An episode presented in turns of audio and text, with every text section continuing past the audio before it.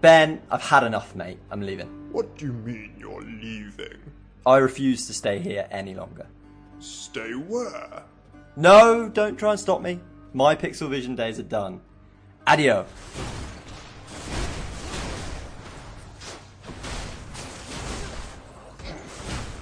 Ah, I told you I'm leaving. Oh, you're trying to quit the podcast. This is the last you'll see of me. Well, if you say so.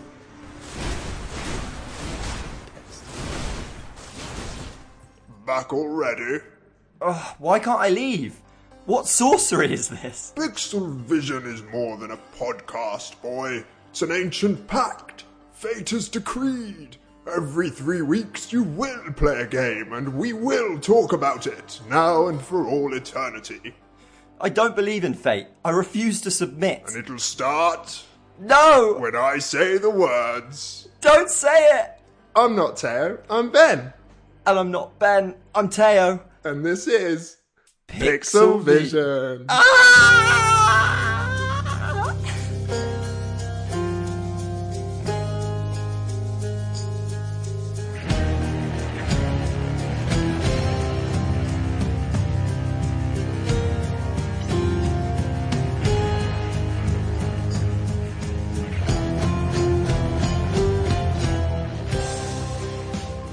Anyway, Hades. Yeah, If ever there was a game to give you Pixel Vision, it's this one, am I right?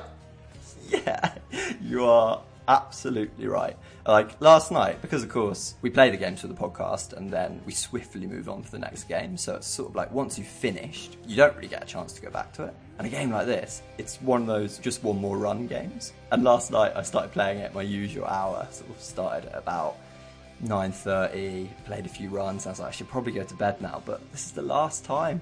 This is the last time I'll probably have a play. So I went for another run and like, then I ended up getting into bed at 12.30. But yeah, I felt quite sad that I wouldn't be going back to it. And the moment of truth for everyone is did you battle your way out of the underworld? I did! I did battle my way out of the underworld. Did not, you? Fully out of the way or not quite fully? Yeah, not once but twice. Really? Mm-hmm. Nice work. Well, we'll get on to that. Actually, wait, just before we do, how many escape attempts did you have? I checked last night. I think it was either 37 or 38. Okay, cool. Wow, that is a good effort on the gameplay. I feel like you've probably played this game more than a lot of the other games we've played based on that figure alone. Well, I think it was about 25 hours in the end. So yeah, but like probably was actually the one I played the most. Well, we should jump into the uh, Teo monologues. I feel like our listeners are like, escape attempts? Underworlds? What's going on? What is going on? Few tales are told of Hades, whose very name inspires fear and penitence, reminding us of the inevitable fate which we all share. I, however, mean to tell you such a tale. Listen carefully. Hades, it's a roguelite, I'm going to say, from Supergiant Games, the makers of Bastion, Transistor, and Pyre. And you play as Zagreus, son of Hades, in a Greek mythological setting. And you're escaping the underworld. You don't want to be in your father's realm anymore. You want to make it to the surface and get the hell out of there. So yeah, that's the story. You meet all of the Greek gods, the Chthonic gods, and the Olympians along the way, and you battle out through. Well, I, I don't know if I'll spoil how many areas there are, but like a number of levels of hell, starting with Tartarus. And you have six different weapons. You choose a weapon on each run.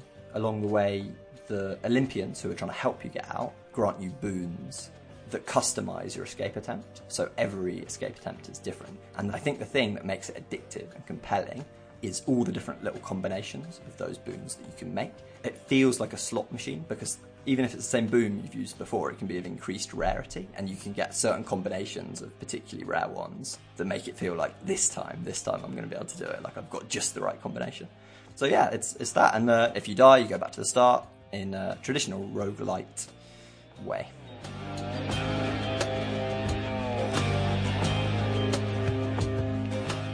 And there's a ton of collectibles, aren't there, that, that mean that kind of when you do go back to the start, you can upgrade yourself and then you're a lot stronger on your subsequent run, in theory.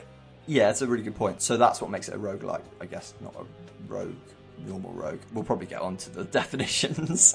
We are going to, because I'm so glad you started doing that. Straight off the back of your monologue, I was going to be like, right, let's delve into this rogue-like, rogue-like business. Although when you die, you go back to the beginning and it's a new run, it's a, a fresh run. Uh, there is persistent progress for your character, so you collect darkness on each run, which you use to upgrade your skills. So even if you're a terrible player, hopefully, eventually you will just become so strong that it's inevitable you will finish the game eventually. Yeah, and if you don't because of inability or because of time constraints, they are generous enough to implement a little god mode, which you can turn on in the settings. Did you know that? Oh, really? No, I didn't notice that. Found that early on. You'll be proud to know I didn't turn it on. That would have been a cop out. but I was tempted today when we were coming up to the uh, recording, and for the same reason you were, I was really cramming. Like, uh, I really just want to play a bit more before we do. So I was tempted then to turn on God mode, but I decided not to because I felt like it would have been just failing, really, wouldn't it? I don't know because the story because an element which I didn't mention was the story. So most games like this, you're just going on run after run after run, and it's the game itself which is addictive. And this game, like the gameplay, is addictive. I hate using the word gameplay, but there it is. But along the way, there are all these characters which you can interact with, and each time you die, you get a new little snippet of story from each of them, like new dialogue options. Not, um, they're not really dialogue options. It's just they say something new each time, which is a really nice touch. I thought. Yeah, that is nice. Whether it's enough to keep the variety super fresh, I'm not totally convinced by. But certainly to hmm. begin with, when it's hard to know what to expect from the game, like how much narrative there's going to be, how much incremental development you're going to get between each run, all those kind of things. I was really attentive to what everyone was saying, what their dialogue was. Anyone with an exclamation mark, I was obviously running over to interview. Hmm. and largely, after sort of run 20, I think I got to about 27, something like that. The themes are the same. They don't really say anything new each time. It's new linguistically, sure. It's new syntax. It's a new sentence. But like the actual content of what they're saying is by and large the same, isn't it? Yeah. I mean, each character plays their role, I suppose. So you have like Achilles, who's your teacher, and your master, who gives you nuggets of wisdom. Keep at it, lad. I've known great men throughout my life, and I can always tell when someone's better than their circumstances. And uh, Megara, who is the first boss, but she also hangs out in the lounge in the God underworld. damn, I hated Megara. Yeah. Oh, she's the worst of all the bosses. But she's there, kind of smarmy and sarcastic in the lounge, being like, if you killed her, she'd be like, I'll get you next time, Zagreus. Uh, I can't believe you beat me out there, sort of thing, isn't she? Maybe my whip might make you reconsider whatever it is that you're attempting here. The last one that comes to mind is Hypno, the god of sleep. Hypnos, yeah. Hypnos, sorry, yeah. Who reads to you, like, why you died. yeah. As you come in, he's like, oh man, one of those things got you, yeah. I kind of like him. Oh, wow. So Megara herself got you last time. That must have been intense. They are characterful characters in caricature as well. there is a definite sense that there's this sort of teen angst in this underworld. Zagreus himself is very much the rebellious teen who's fed up with his dad, fed up with being told what to do, has some sort of background mystery about who is his real mother. We should get on spoilers in a second, whether we're going to do them, etc. But yeah, he's certainly concerned about figuring out his backstory. As you are, as the player, that's kind of the MacGuffin, I guess, that you're sort of chasing the whole way through. But then, like you say, Megara is also got that sort of sassy. She's the girl you grew up with almost, and you've got this uh, buddy relationship where she quips at you, and you're sort of being snarky with one another. But also, when you both end up in the house, you're very much like brother and sister, really, aren't you? you are, yeah.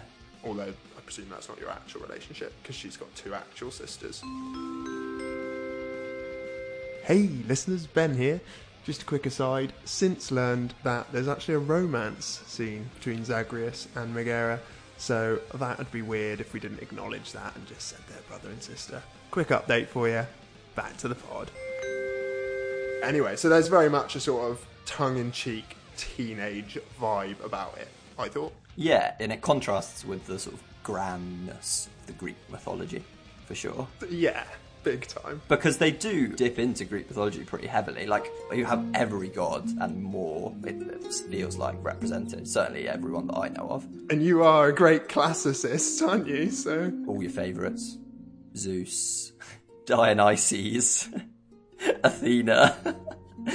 uh, and they're really diverse as well. So it's, it's quite cool how they've gone for. Well, because the Greek pantheon represents the world. Like, the gods of the Greek pantheon rule over the world. So they're taken from a really diverse range of backgrounds. As in, like, nationalities, ethnicities, whatever, whatever. Yeah. It's just a really nice touch. Like, there's nothing made of that. It's just like, oh, cool. This is a load of good characters yeah, yeah, totally. who are also gods. But they do sort of utilize their stereotypes of each of those gods. Well, they're not really stereotypes; they are just the types that they are. So, like Aphrodite is very much your saucy, like love, quite busty avatar that appears when she talks. Well, yeah, like she literally just has her hair covering her boobs, kind of thing. Yeah, exactly. I wasn't picking her for any particular reason. That was just at random.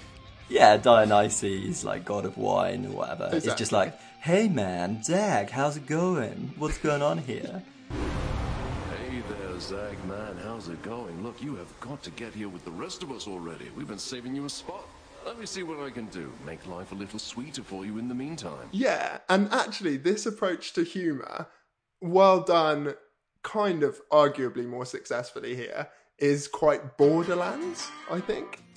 Do you remember Borderlands where you've got like Claptrap and every character you meet has like a mm-hmm. really extreme accent and a really extreme character, which is apparent from the off as soon as you meet them? I am a CL4P TP steward bot, but my friends call me Claptrap.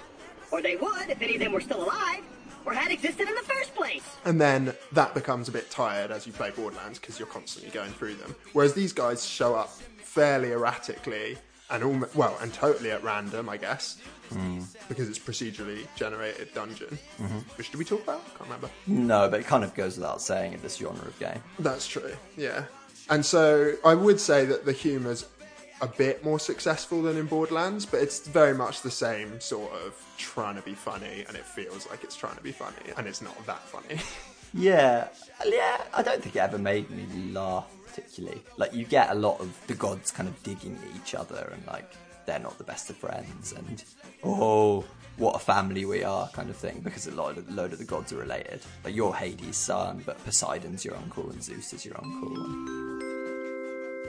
but Megara is not your sister, just to be 100% clear. It's the kind of dialogue that you get in the Avengers between the Avengers, isn't it? In the Marvel movies. Thor report on the Hulk? The gates of hell are filled with the screams of his victims. Eh, but not the screams of the dead, of course. No, no. Uh, wounded screams, mainly whimpering, a uh, great deal of complaining, and tales of sprained deltoids and, and uh, gout. The reason it works and doesn't great is because, as you say, the dialogue is so sparse. Like you'll go through a run and you'll hear each god speak a few times. So it's never front loaded or just like poured onto you in a way that you have to listen to loads of it at once. It's like a god on a run gives you a boon, and then you listen to a bit of their dialogue, furthers their sort of character development for what it is, and then you move on. So yeah, I think it, it, in context it, it works quite well. You traveled rather far down there since last we met, my kid. And that means you have dealt incalculable death. I must commend you thus. One of the things I did like is that as part of their kooky dialogue, one of the guys, Skelly, the training guy who you kill repeatedly, is just a skeleton and like offers you nuggets of wisdom, which are usually belated, and you've discovered them for yourself. But anyway, uh, he says at one stage, "Beware the glowing bozos."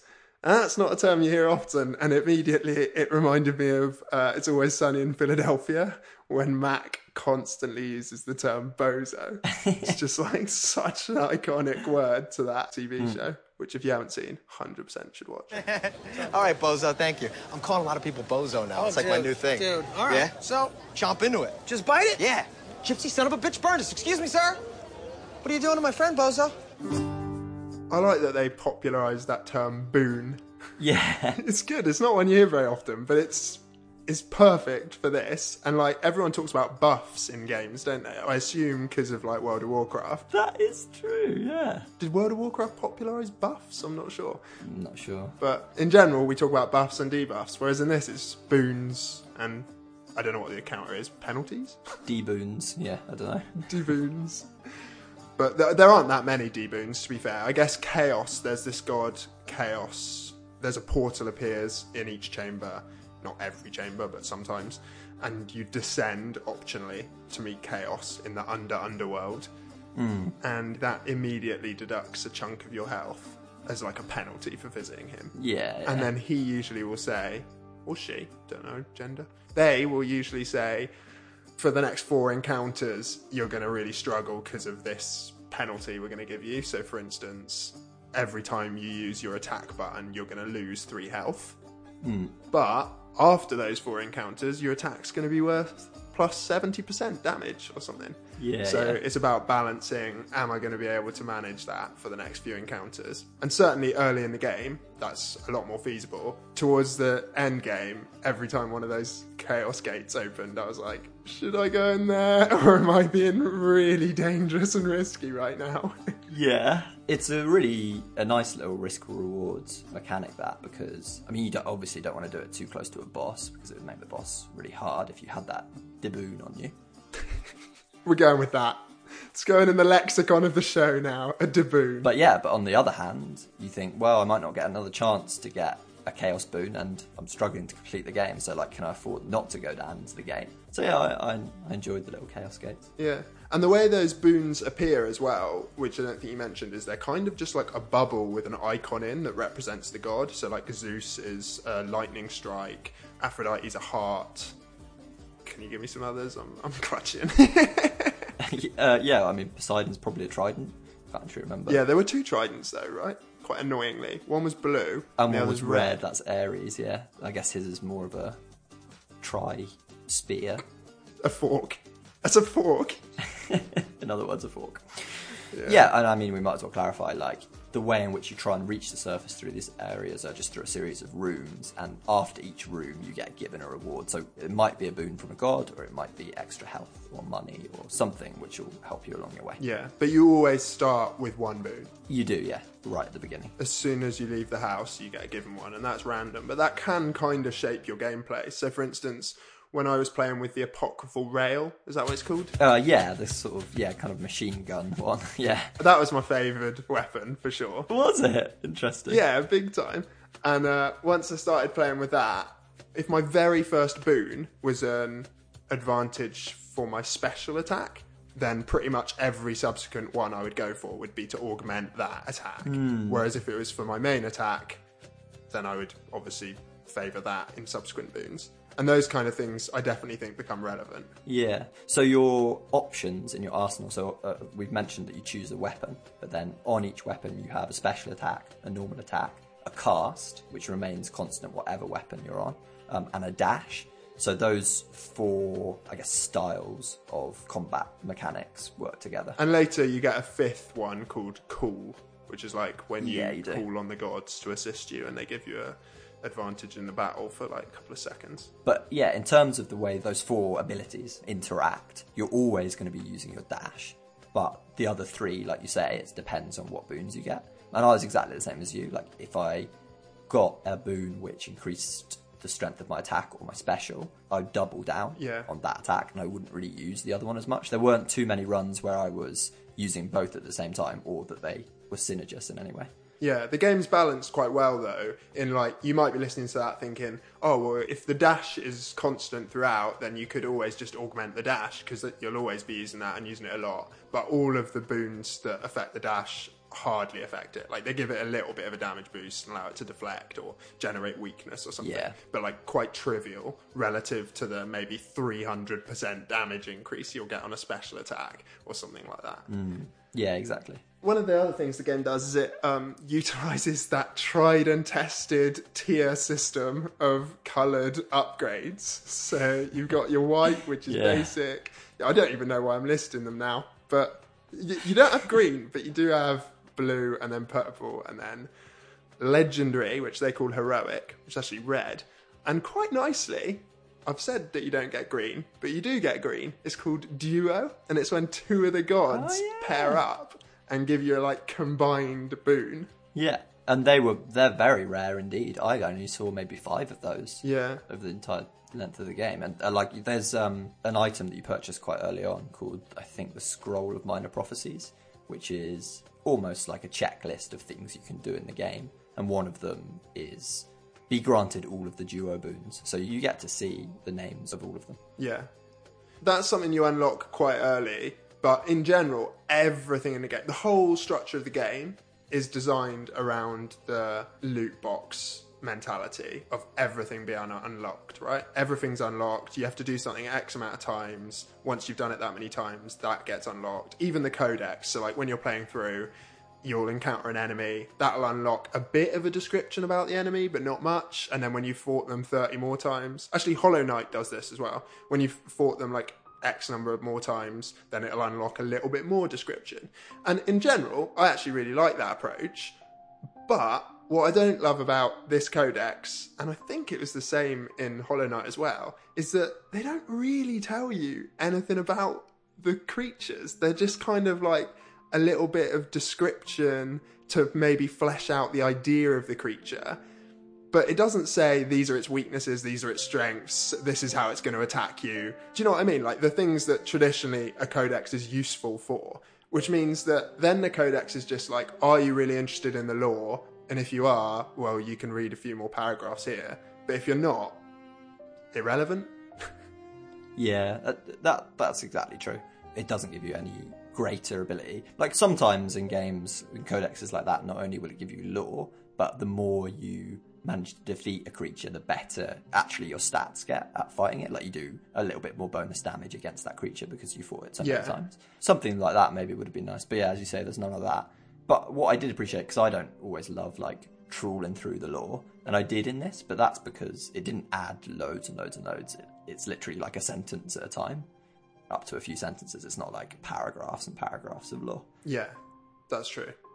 But I just found it in the same way as the dialogue by the sort of 25th, 26th run, I was kind of scanning and skipping through because I was seeing if there were any key storylines developed, hmm. but I could tell that at a glance. And if not, I was just like, hey, hey, hey, next, next run kind of thing. Yeah, but there were some storylines between the characters that didn't just involve you, and we'll get on to Zagreus' storyline a bit later, I suppose. But for instance, Achilles and Orpheus, the court musician, they both have love interests out in the underworld, and you pass them and meet them and, and send them messages over and over again. And obviously, the process by which you're able to send them a message is by like dying and coming back and speaking to them again, and then going through finding them dying and coming back. So I thought there was something quite good about that. Not- can't really put my finger on what it was. I don't think I encountered that.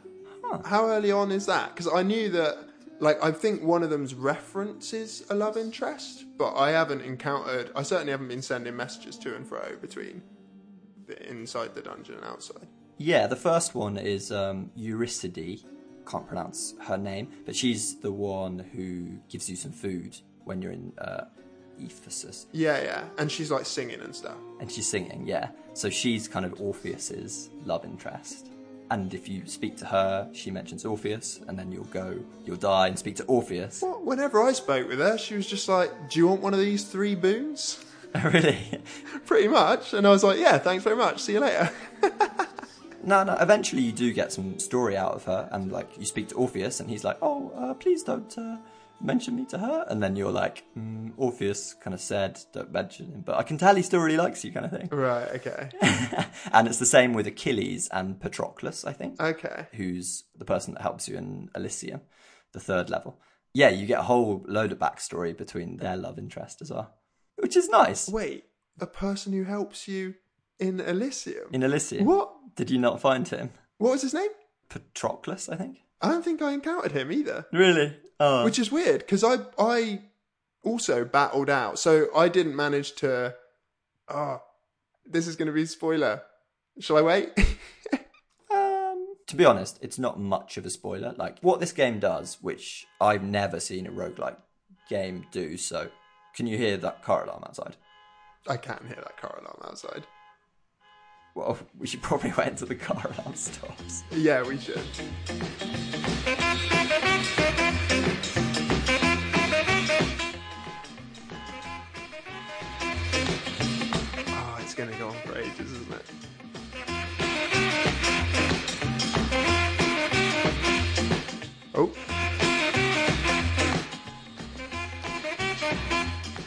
Go. All right, so you're saying what this game does? What this game does is a roguelite, which I don't think I've seen before, is effectively tell a story that fits in the roguelike format.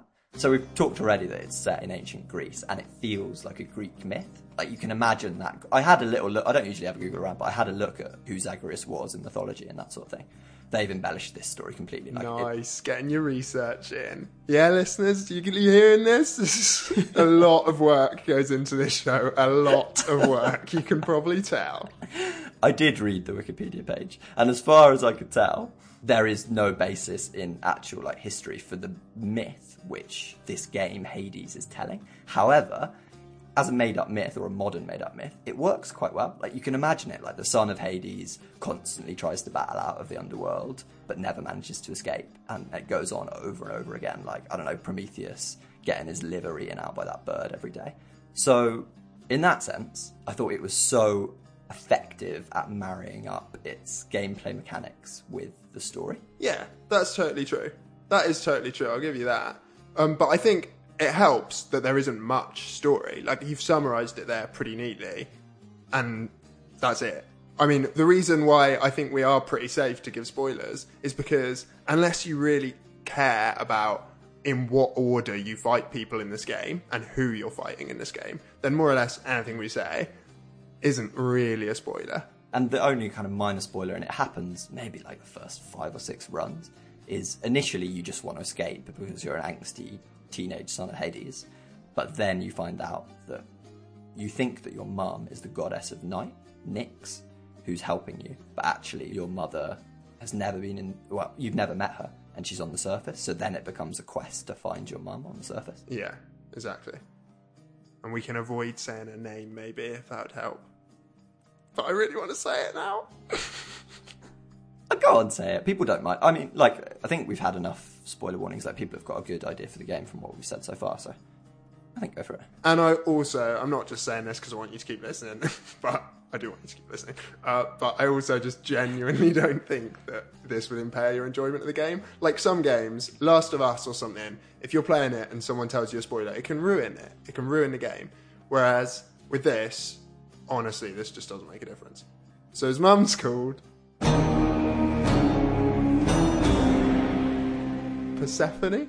Is that right? Yep. Is that how you pronounce it? Yeah, that's right. In that case, I will also say what I was saying before as well, which is I battled through to the end. Through the there are like three initial zones, then you get to a fourth after your Elysium. So it goes Tartarus, Asphocles, is it? Yes, yeah, something like that. No, it's Asphodel. not all so easy, are they? Elysium, Elysium. and then Styx. the Temple of Styx, yeah. And once you get out of the Temple of Styx, you're technically out of the underworld, but you're in this like snowy environment, and right there is Hades, your dad, and he's like, "You're not going anywhere," kind of thing, which is what we were riffing on at the beginning. And uh, he sends you right back to where you started if you're like me and unable to defeat him on your first attempt. Yeah, I didn't get past him, so I am curious. What happens when you do, Teo? Oh wow! I didn't never thought I'd be in a position of saying to you what happens I also never thought you'd be in that position. when you finish a game. Hades. I mean, he's very, very difficult, especially the second stage of his boss. It does that really annoying thing that you get his health bar all the way down, and then it goes all the way back up again. Did you get his health bar up down once? Not to full zero, no. I got it really bloody close. Wow. But I only actually encountered him once. Like I only got to him once. Because it's a long it's a long run. To get to him, you've already been playing a long time. And I managed that with two death defiances and a toothpick or whatever it's called. Lucky Tooth. that's it, yeah. And so I had kind of three revivals, as it were. The Death Defiance is exactly what it sounds like, and the Lucky Tooth, for some reason, given to you by your, your mate Skelly, and that revives you to 100 health or something like that once it's fully upgraded. Hmm. And with all three of those, I still only got to him once and hmm. got defeated pretty quickly, because by then I'd like used up those, obviously. That's a shame that you didn't get the rage-inducing moment of feeling like you defeated Hades and then his health bar going all the way back up again? No, because you know me, and I feel like I'd have actually just been like, I'm not playing this game anymore. You'd have flipped a lid. yeah, I would. I was really looking forward to your reaction on that because I had that. Like, I've been messaging my friend Paul about it because he's played a lot of this game, and he kept messaging me, be like, "Have you done it yet? Have you done it yet?" And I was like, "Oh, almost did it this evening. Got Hades' health bar down to zero, but it went all the way back up again." And he was like, "Yeah, he had me like that as well." so annoying. And I was like, ah. Especially because it feels like his boss battle, in comparison to some of the others, feels a bit more strategic. Like it's quite clear what's going on, so you feel like you can actually manage it. Absolutely. So I was a bit annoyed when he did manage to kill me in that battle because I felt like I'd been able to identify quite quickly what his attacks were and how to defend them.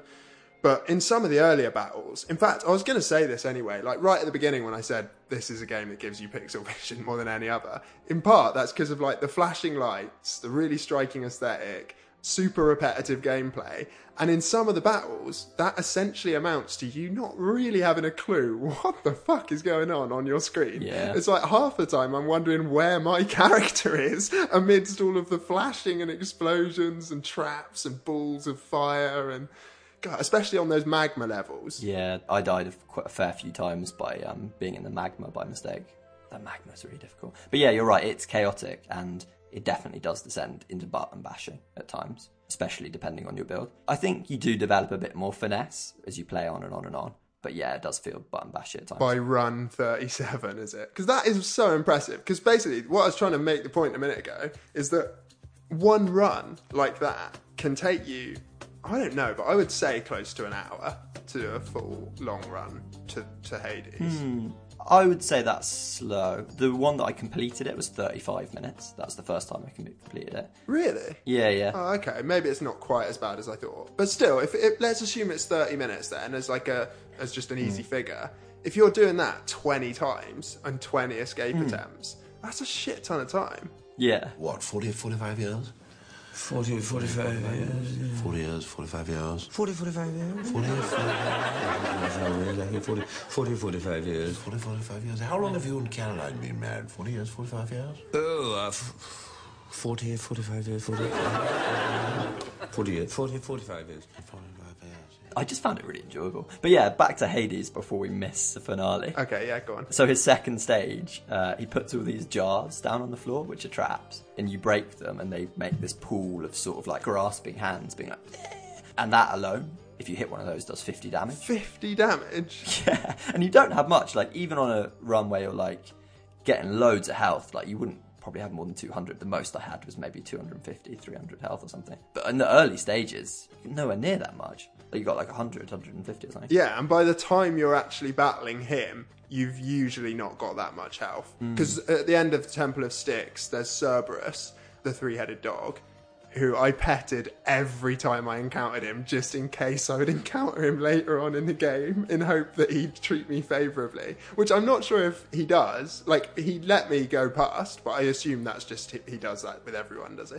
Yeah, he does that every time. We haven't even mentioned Cerberus, the three-headed dog, who is meant to be guard guards the gates of hell, but is just your pet dog, yeah. and you can pet him every time you die. And so the whole premise of the Temple of Styx level is you're just getting him some food to throw him some scraps to distract him while you just walk through the exit. Yeah, that's quite cool. Yeah. Go on, hands. So yeah, you defeat Hades, and then you walk through the snowy surface, and you find your mother Persephone. And it turns out she has no idea that you are even alive because you were born stillborn, and nobody told her that you lived. That essentially Nyx, the goddess of night, managed to resurrect you, but nobody let her know. So she's a bit annoyed with Hades, but also glad that she actually has a son after all. Such an understatement. She was a bit annoyed. She's miffed. Peeved, she was. But then, and you know this is coming because of the genre of the game, but then you're like, oh, why do I feel so ill? And then you're like, oh, and she's like, oh, you're born of the underworld. You can't stay on the surface. And he's like, no, but I've, I've still got so much I want to talk to you about, Mom. And then she's like, well, you have to come back up here again, won't you? Bow your way up. and so the cycle continues. that is a good punchline. That is a good punchline. Oh, it's such a shame I didn't manage to get there. God damn it. I was really pleased with myself for even getting to goddamn Hades. Because it's a long old slog, isn't it? And it is a slog at times. Like, the reality is, there's not that much variety. Hmm. You said in the last game we covered that often with a game, you're waiting to see what's new and what you have yet to experience. And that that game revealed its hand quite early and you felt you'd seen everything that it had to offer. And I definitely feel like that was the case with this game because even though it lets you unlock things slowly, they're basically little augments, minor changes, subtle differences. Like even the boons themselves, for instance, with that railgun thing I was using, the special could change from a sort of mortar where you'd hit Y and it would like a rocket would fall from above to the earth to a rocket which traveled directly across the ground kind of thing. Like Mm. they're little changes like that rather than great upheavals that are going to dynamically change your experience of the game. And so I don't know, maybe it's it comes back to the whole binging thing because this is a very much a bingeable game. Like you said, as soon as you start playing, it's like, Mm. oh, just do a bit more, I just do a bit more. But the problem with that is after doing it for three or four hours, you're like, oh, I'm not sure I've got this in me anymore. Like, what am I doing here still? yeah. I mean, I never, I don't think I ever binged it for, well, I don't think I ever played it for more than three hours. It was definitely a, an hour a night game, which probably, as I've said loads of times on this podcast already, probably increased its longevity for me. But aside from that, I just found it really fun to play. We said right at the beginning it's like a slot machine, and every run did feel like a slot machine for me. When the boons came up and I got to make my choice, and I was seeing like when I got lucky with getting bigger numbers, or lucky with if I was going for a attack build, and I like so like the build I won with, for example, was sort of a kind of Zeus lightning, super lightning build. So I had like lightning on my attack, lightning when I dashed, lightning when I dodged, loads of things lightning, and then I got a boon which meant that lightning had a chance to strike twice on all my lightning things. So pretty much half the time, like every lightning thing was like striking twice. I was doing so much damage on that run. That was my, the first one where I won. I did feel like a god. That feeling which you love in games of feeling like a god. But it was like, yes, finally, I feel like I'm gonna absolutely smash you, Hades. yeah, that is really cool. And it was just luck, really, that those things came up. But it's the same as getting a jackpot on the run of a game, I guess. Yeah, yeah, exactly. That kind of brings me to a neat comparison Mhm. of the game, an analogy, you might say.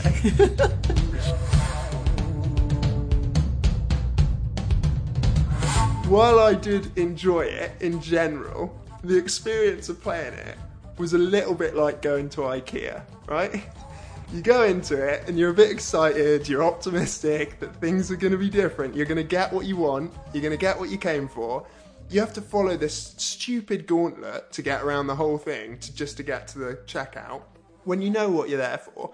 But you kind of enjoy the spectacle when you first go in. You're like, oh yeah, new things over there. That's pretty cool. Don't want it now, but maybe later. You go through the whole thing, and somewhere around the halfway point, you're like, I've seen all this before. I've done all this before. And something changes in your head, and you're like, actually, now I just want to get to the exit, whether or not I get to check out with the thing I originally came here for. And I kind of had that attitude to this. Like, I really enjoyed it, and most of the time when I went into it, I thought, right, this is what I want out of this run. I'm saving up to get another Death Defiance. I'm going to maximize my darkness, those like gems that are purple or something, hmm. to try and buy that upgrade. And I'd start and I'd be like, oh yeah, this is good, this is good. And then suddenly I'd just be like, oh, this is just another chamber. When's the next boss? Like, how many chambers do I think I've done? Oh, am I going to get to the next one? And then I was like, oh, I'll probably die in the next room. And I was like, do I care? No, not really. I'm a bit bored now. Hmm. The Swedish robot from Pikea is here with the super collider I ordered. Enjoy your affordable Swedish crap. I don't know why. I think the loot box thing just wasn't enough for me. And actually, I found it interesting that you liked it. So I find it interesting that you like it so much because for me, it was a little bit like Wolcen in the fact that you're only really pressing three or four buttons. You're choosing one of a selection of six weapons, Mm. and then that's it. Just the order in which you push those buttons is all that determines the outcome. Yeah, it did feel like there was a significantly higher skill level to me than Wolcen. Like it was a lot more tactile. It felt more like not as good as, but more like a round of Halo in terms of its skill to me. Like when I felt like I was playing well in the game, that was its own reward. Dashing, hitting, dodging, like all those sorts of things. you're right. Like the skill ceiling is definitely not as high as that, or as high as like a Souls like game or something like that. But it was still like tactile, and there was enough variety between the six weapons. And I chose a different weapon every time. Like I didn't focus on it. I just each time there's like a chance of a bonus darkness on a weapon, and and I just used that to like make my decision for me. Yeah, I did the same thing. Yeah. It was definitely enough variety for me, for sure. But yeah, it's hard to say exactly why. Again, a little bit like IKEA, I just found like everything about the game felt designed to keep me playing it rather than for any particular narrative reason. It wasn't intellectually challenging. It wasn't interesting, really, beyond the sort of, oh, this is a god I hadn't heard of before or something. Yeah. There's no sort of broader narrative, no great plot, all those kind of things that normally you associate with a great game or a game that kind of hooks you to coming back. Hmm. Those things weren't really there with this. Instead, it was that gambling, all about leveling up, getting stronger. Uh, what I actually thought is, if this was a game on the Switch, which I've since learned it is, but I'd already bought it. God damn it! Uh, if this was a game on the Switch, it'd be perfect. It's like the perfect Switch game. Like if I was on a train, if I was on a bus, if I was on a ludicrously long plane journey, any form of travel, in fact, where I'm not driving, then I would happily sit there and play this for the duration because it's got that mind-numbing, repetitive but soothing thing about it, and I would enjoy that. But when I'm sat here thinking "Oh, there are a number of other things I could be doing, a number of other games I could be playing, then it becomes harder to convince myself that this is really worthy of my time. We're not worthy! We're not worthy! We're not worthy! We're stuck! Yeah, that is fair, and it's a it's a judgment call we often make when we're playing games. Like, ah, is this good enough for me to spend time doing it? I mean, I, you can already tell. For, for me, I already think it was. Yeah, I wish I'd had that moment that you did with Hades because another thing I thought is that there weren't any moments in it that really shone that I really thought like, oh man, I, I can't wait to tell someone about that. Like when this just happened, or like an experience that I had that I just thought, oh my god, my heart rate quickened or something like that. Oh man. Yeah. Whereas I feel like for you, just then, just when you talked about that, the excitement in your voice was clear indication that that was a moment like that. Mate, my, my heart, because I'd already, I think I beat Hades the sixth time that I got to him. And once I got his health low on the second stage, my heart was absolutely pounding. like, it was, it was really, really exciting. And I definitely wouldn't be able to maintain that. Like, I maybe would have liked to defeat him once more, maybe, and then I'd probably be done with it. It's not a game that I would play forever. I don't think many games are. But what I wanted to ask you is about how you've got on with the genre in the past and other games in the roguelike genre, because we haven't done the genre thing yet. No, we haven't. And one of the reasons I was going to ask you about it right at the beginning is because roguelike in general is a term that I don't find very descriptive or useful. And when I started to research why this game was considered roguelike, it seemed like a lot of people started being like, oh, it's not really roguelike. It's more roguelite, but then yeah. light is just a, that's just like basically a way of saying it's not really anything like this genre, except it's got this one thing that it does the same, which in this instance is procedurally generated dungeon crawling, basically, isn't it? Yeah, with permadeath. I guess rogue. But it's not really permadeath though, either, is it? Yeah, maybe not. I guess the roguelike is like no persistent progression, and rogue light is permadeath with persistent progression. But roguelike is also usually turn based, right? Is it? I looked it up because I just didn't find it a very useful term, and I was kind of curious about what were the defining factors. Mm. And as I was reading it, I was thinking, whoa, most of these do not apply to this game. Interesting. I was a bit intrigued by that. But yeah, anyway, you asked me what my experience of the genre is. Very little. Can you throw some games at me that I might have played that would be along these lines? Because while I was playing this, I couldn't really think of any other than Hollow Knight. Yeah, which Which- which isn't. Um, yeah, which isn't procedurally generated, obviously. Yeah, I mean the one that comes to mind for me, well, the two, I suppose. Are they made by the same people? Faster Than Light, which I don't think you ever played. No, heard of it, but I haven't played. Oh, I love that game. Like I, I think I spent sixty or seventy hours in it. Whoa. And Into the Breach. Also, rings a bell, but I haven't played it. Those are the two. I think I do actually really like this genre of games. So going back to the Wolcen comparison, because I didn't like Wolcen, Well, interestingly, Diablo is often considered a roguelite. Hmm. but the loop is very long. Like to complete the entire game will take hours and hours and hours and hours and hours, presumably. Like you're on your second or third playthrough of Wolson, weren't you? Yeah. And you could sort of consider that to be a run of Hades, but like writ large or long, I guess. Mm. Whereas with the kind of games I'm talking about, the cycle is very small, but you maybe get less of a feeling of progression or I find that the shorter cycle makes it feel a little bit more like Groundhog Day, Mm. or to use a more contemporaneous parallel, that film with Adam Sandberg, Andy Samberg, Palm Springs. Have you seen that? Did you conflate his name with Adam Sandler? Yeah, it sounds like it did. Yeah, that'd be an interesting union. I haven't seen the film. You get one more sentence. Okay. Even though I pretend not to be, I've realized that I am completely codependent. But I'm cool with it because I think that life should be shared now. And I need you to survive. Okay.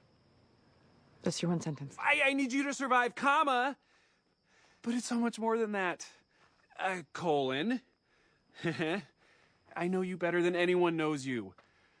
And remember that night when we saw the dinosaurs? You said it yourself. In order to really know a person, you have to see the entire package, the good and the bad. And I've seen your package, and it is excellent, Sarah. Ampersand, you're my favorite person that I've ever met.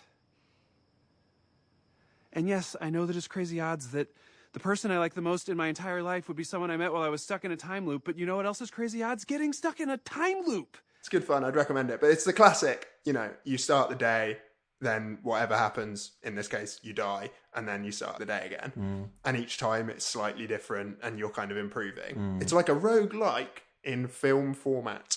And I think the really short turnarounds of that, like a day in the film or in this, just, you know, a few dungeons or a few chambers, as it were. What do they call them in this? Chambers? Encounters, isn't it? Yeah. and then you just start over is maybe just a bit too short for me. I feel like I've seen it and done it too quickly. Uh, yeah, it does it for me. Another one, Darkest Dungeon. Did you ever play that? No.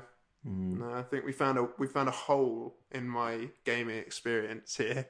So yeah, I guess I'm really into the, the genre, so it's unsurprising that one done as well as this really caught my imagination. Yeah. I mean you're a big fan of Supergiant games anyway, though, aren't you? Oh, I am. Yeah, we haven't even talked about their other games. You could call me a super fan. Of Supergiant. oh no. I never would do that because it's cheesy as fuck.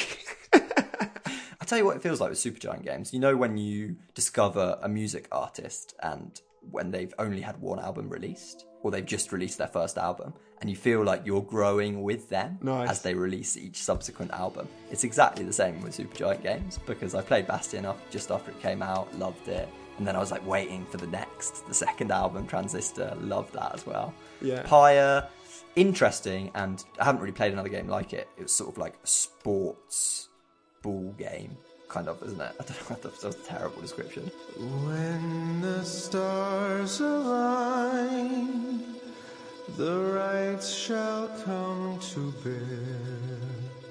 But like you, you control a team of three in a game of three v three, kind of pyre it's called, where you have to get the ball and put it in the thing.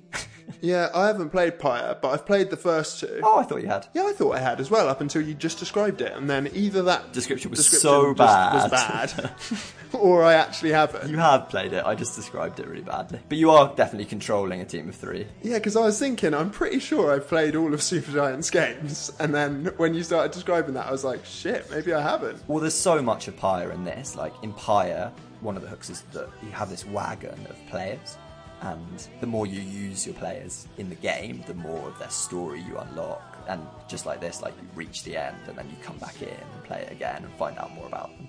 So yeah, Was Bastion a roguelite?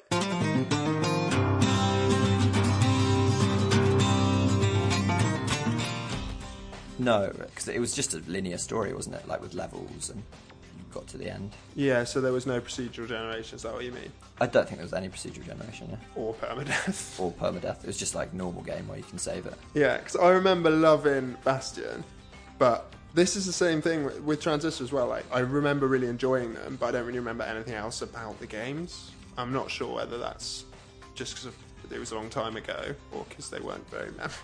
I just think they're fun to play, and we haven't mentioned it, but the art style. There's so much love put into the art in this game. Yeah, it is very distinctive. So much love, and you play some role-playing games sometimes, and you know this is a pet hate of mine, where you maybe get an item which you describe as like trash, like you're just going to sell it to a vendor. I'm going to beef on Dragon Age 2 again now. Dragon Age 2, when you got an item which was trash, in inverted commas, and you could just sell to the vendor, the symbol for that was literally a trash can. Even if it was like a stone or like a feather or something, they just had the symbol as a trash can. And it's like, there's no love there. like, this isn't world building.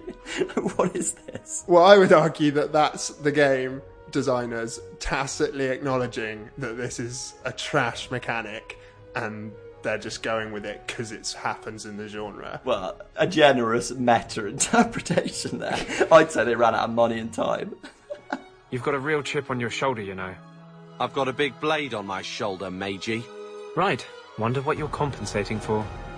Yeah, I mean, maybe it was that. Maybe it was that. I definitely think you do get points in a game for love. That's true, and for originality. Mm. And I would give this game, you know, it's definitely original. It's definitely novel. It's unlike, as we've established, other things I've played before, and not just in games. Like to digress a tiny bit, like I'm watching a show at the minute called Patriot about this spy who goes undercover as a piping engineer in like a like a plumber. No, no, piping like um to get liquids along a pipe kind of Uh-huh. thing. He makes the pipes. Okay. But he's not actually making them. He's more like on the sales team. But anyway, it's kind of crap, but it's so original that it wins me over Mm. anyway, and I kind of enjoy it. Can I talk to you about something? I need this job because I have to work in accredited construction overseas to go places Americans aren't supposed to. I'm not going to pass this urine test. So I need yours. It's not just me, the country. The USA needs my pee. Yeah. Will you pee in my cup? And just before that, I watched another one called Beforeigners, which is like an HBO Nordic. Didn't even know that was a thing until I watched this. But HBO Nordic series, and it's about like people come from the Viking era and just suddenly land in contemporary Britain, and not just the Viking. Uh, sorry, contemporary Denmark, I think it is, or Copenhagen or whatever. But it's not just Viking era, it's like loads of other ones. And again, it's kind of whack. If it was about anything else, I wouldn't put up with it. But it's so sort of novel and original. And like you say, it's clearly been made with love, and there's this tongue in cheekness to it, and it makes it work. And I think a lot of the things that I've listed that annoyed me about this game in a lesser game would have been deal breakers. I'd have been like, I'm not going to play this. It's just a, this is just too annoying. It's a waste of time. It's like a mobile phone game in a lot of ways. Mm. But because of all those things we've just complimented, like, you know, I did really enjoy it. And if we weren't rushing on to the next game for the next podcast, I probably would play it for a little bit longer, kind of thing. as well. Oh, I'm glad. So I don't want to imply that I disliked it or hated it. I just thought, in the great pantheon of games, this isn't one of those that I would sort of rave about. Yeah, yeah. I did actually think that this genre was not particularly for you because I half knew that you hadn't played some of the classic ones like Faster Than Light. And I think maybe in the past I tried to convince you to, and you were a bit like, ah, kind of permadeath, not really for me. Sort of like collectible card games. Is that what you Well, we'll see about that because that is that's actually the other game it reminded me of was Slay the Spire. But instead of cards, I've got abilities, Mm. fighting abilities.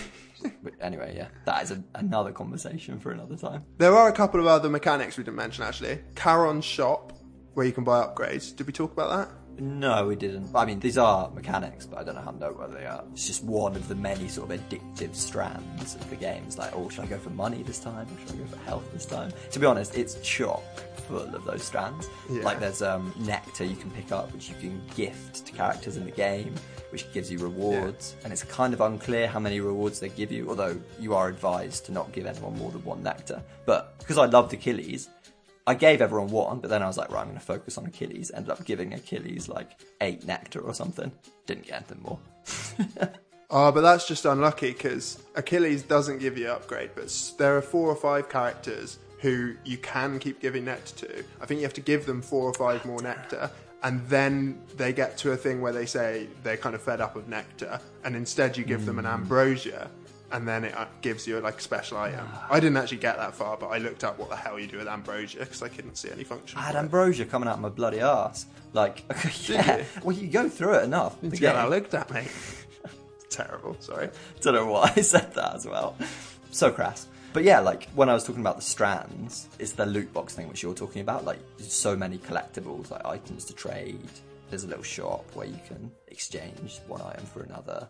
So there is a sort of very light management aspect to each run, like in terms of your resources and your materials. Yeah. Which kind of adds to the sense of progression and the addictiveness of it. Yeah, and sometimes you feel like maybe you have to choose between the gods. Oh yeah, that's nice. So like you might enter a chamber where there are two boons available for you to select from, and if you choose Ares, for instance, instead of Zeus, then Zeus is like, oh well, I'm gonna throw lightning bolts at you for the entire duration of this next battle. But if you win the battle, then Zeus is like, yeah, that was pretty cool. You survived it. I, I'm impressed. Here you go. You can still have the boon. So you get like a two for one.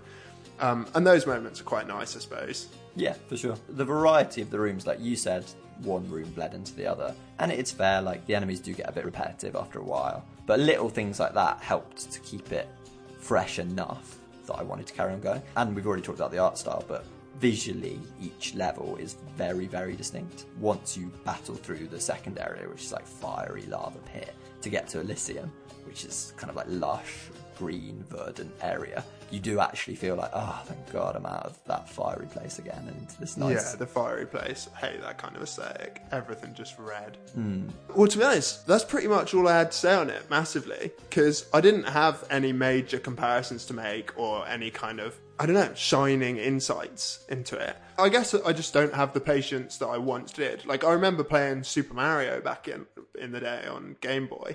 And that's alright, it's not roguelite in the sense it's not procedural, and it's not a dungeon, it's not turn based, and in many other ways, it's not roguelite. but it's uh, permadeath, which is why I raise it, and that's pretty brutal. Like, you could play that for hours and then die. Are you talking about Mario All Stars? Or whatever? I'm talking about the very first Super Mario. Yeah, like to the 2D one where you got five lives. Yeah, If you run out of lives. back on the to- black and white. Right, okay. Exactly, back on the black and white Game Boy. Yeah, yeah. Pre Game Boy Color. I, I remember playing that on my um, my Super Nintendo. Loved it. And maybe that was novelty, but I certainly had the patience to play that back in the day. Mm. But I feel like I don't know I do anymore. Mm. I'm kind of like, all right, I've seen it. Give me a save point so I can start from here. And I actually thought that this game was going to do that because I didn't know much about the genre. I thought that once you completed an area, maybe it would be like, oh, here's a load point and you can start from here the next time or something like that. Mm. But alas, twasn't to be.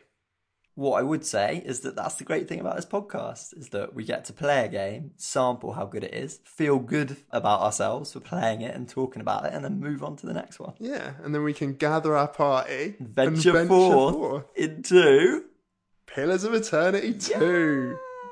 Deadfire. Yes. I'm really looking forward to this. Have I got the name right? I think so, yeah. Good. As I was saying that, I was like, I'm going to say this slowly but with confidence in case I've got it wrong. Yeah, I've been looking forward to playing it for a while. It's a big time commitment. That's why I haven't. Mm, massive so time far, commitment. But, uh, yeah, hopefully be disciplined over the next three weeks. I think if you asked anyone to complete this game in three weeks who also had a normal job like we both do now, they would say you're mad, but we'll see how we get on.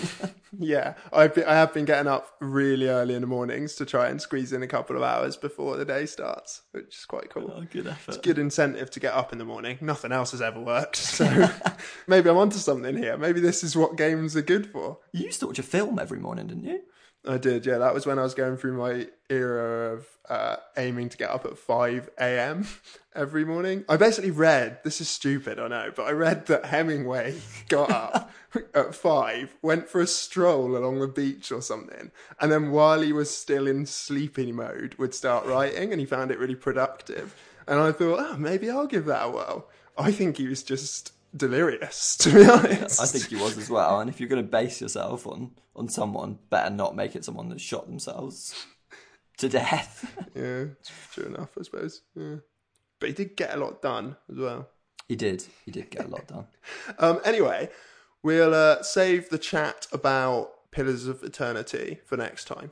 Yeah. But I do really want to tell everyone that I was a backer of the very first game, and therefore, in some ways, I feel entitled to this next game. So was I. Weren't we all? and that's it. See you later. Thanks for listening.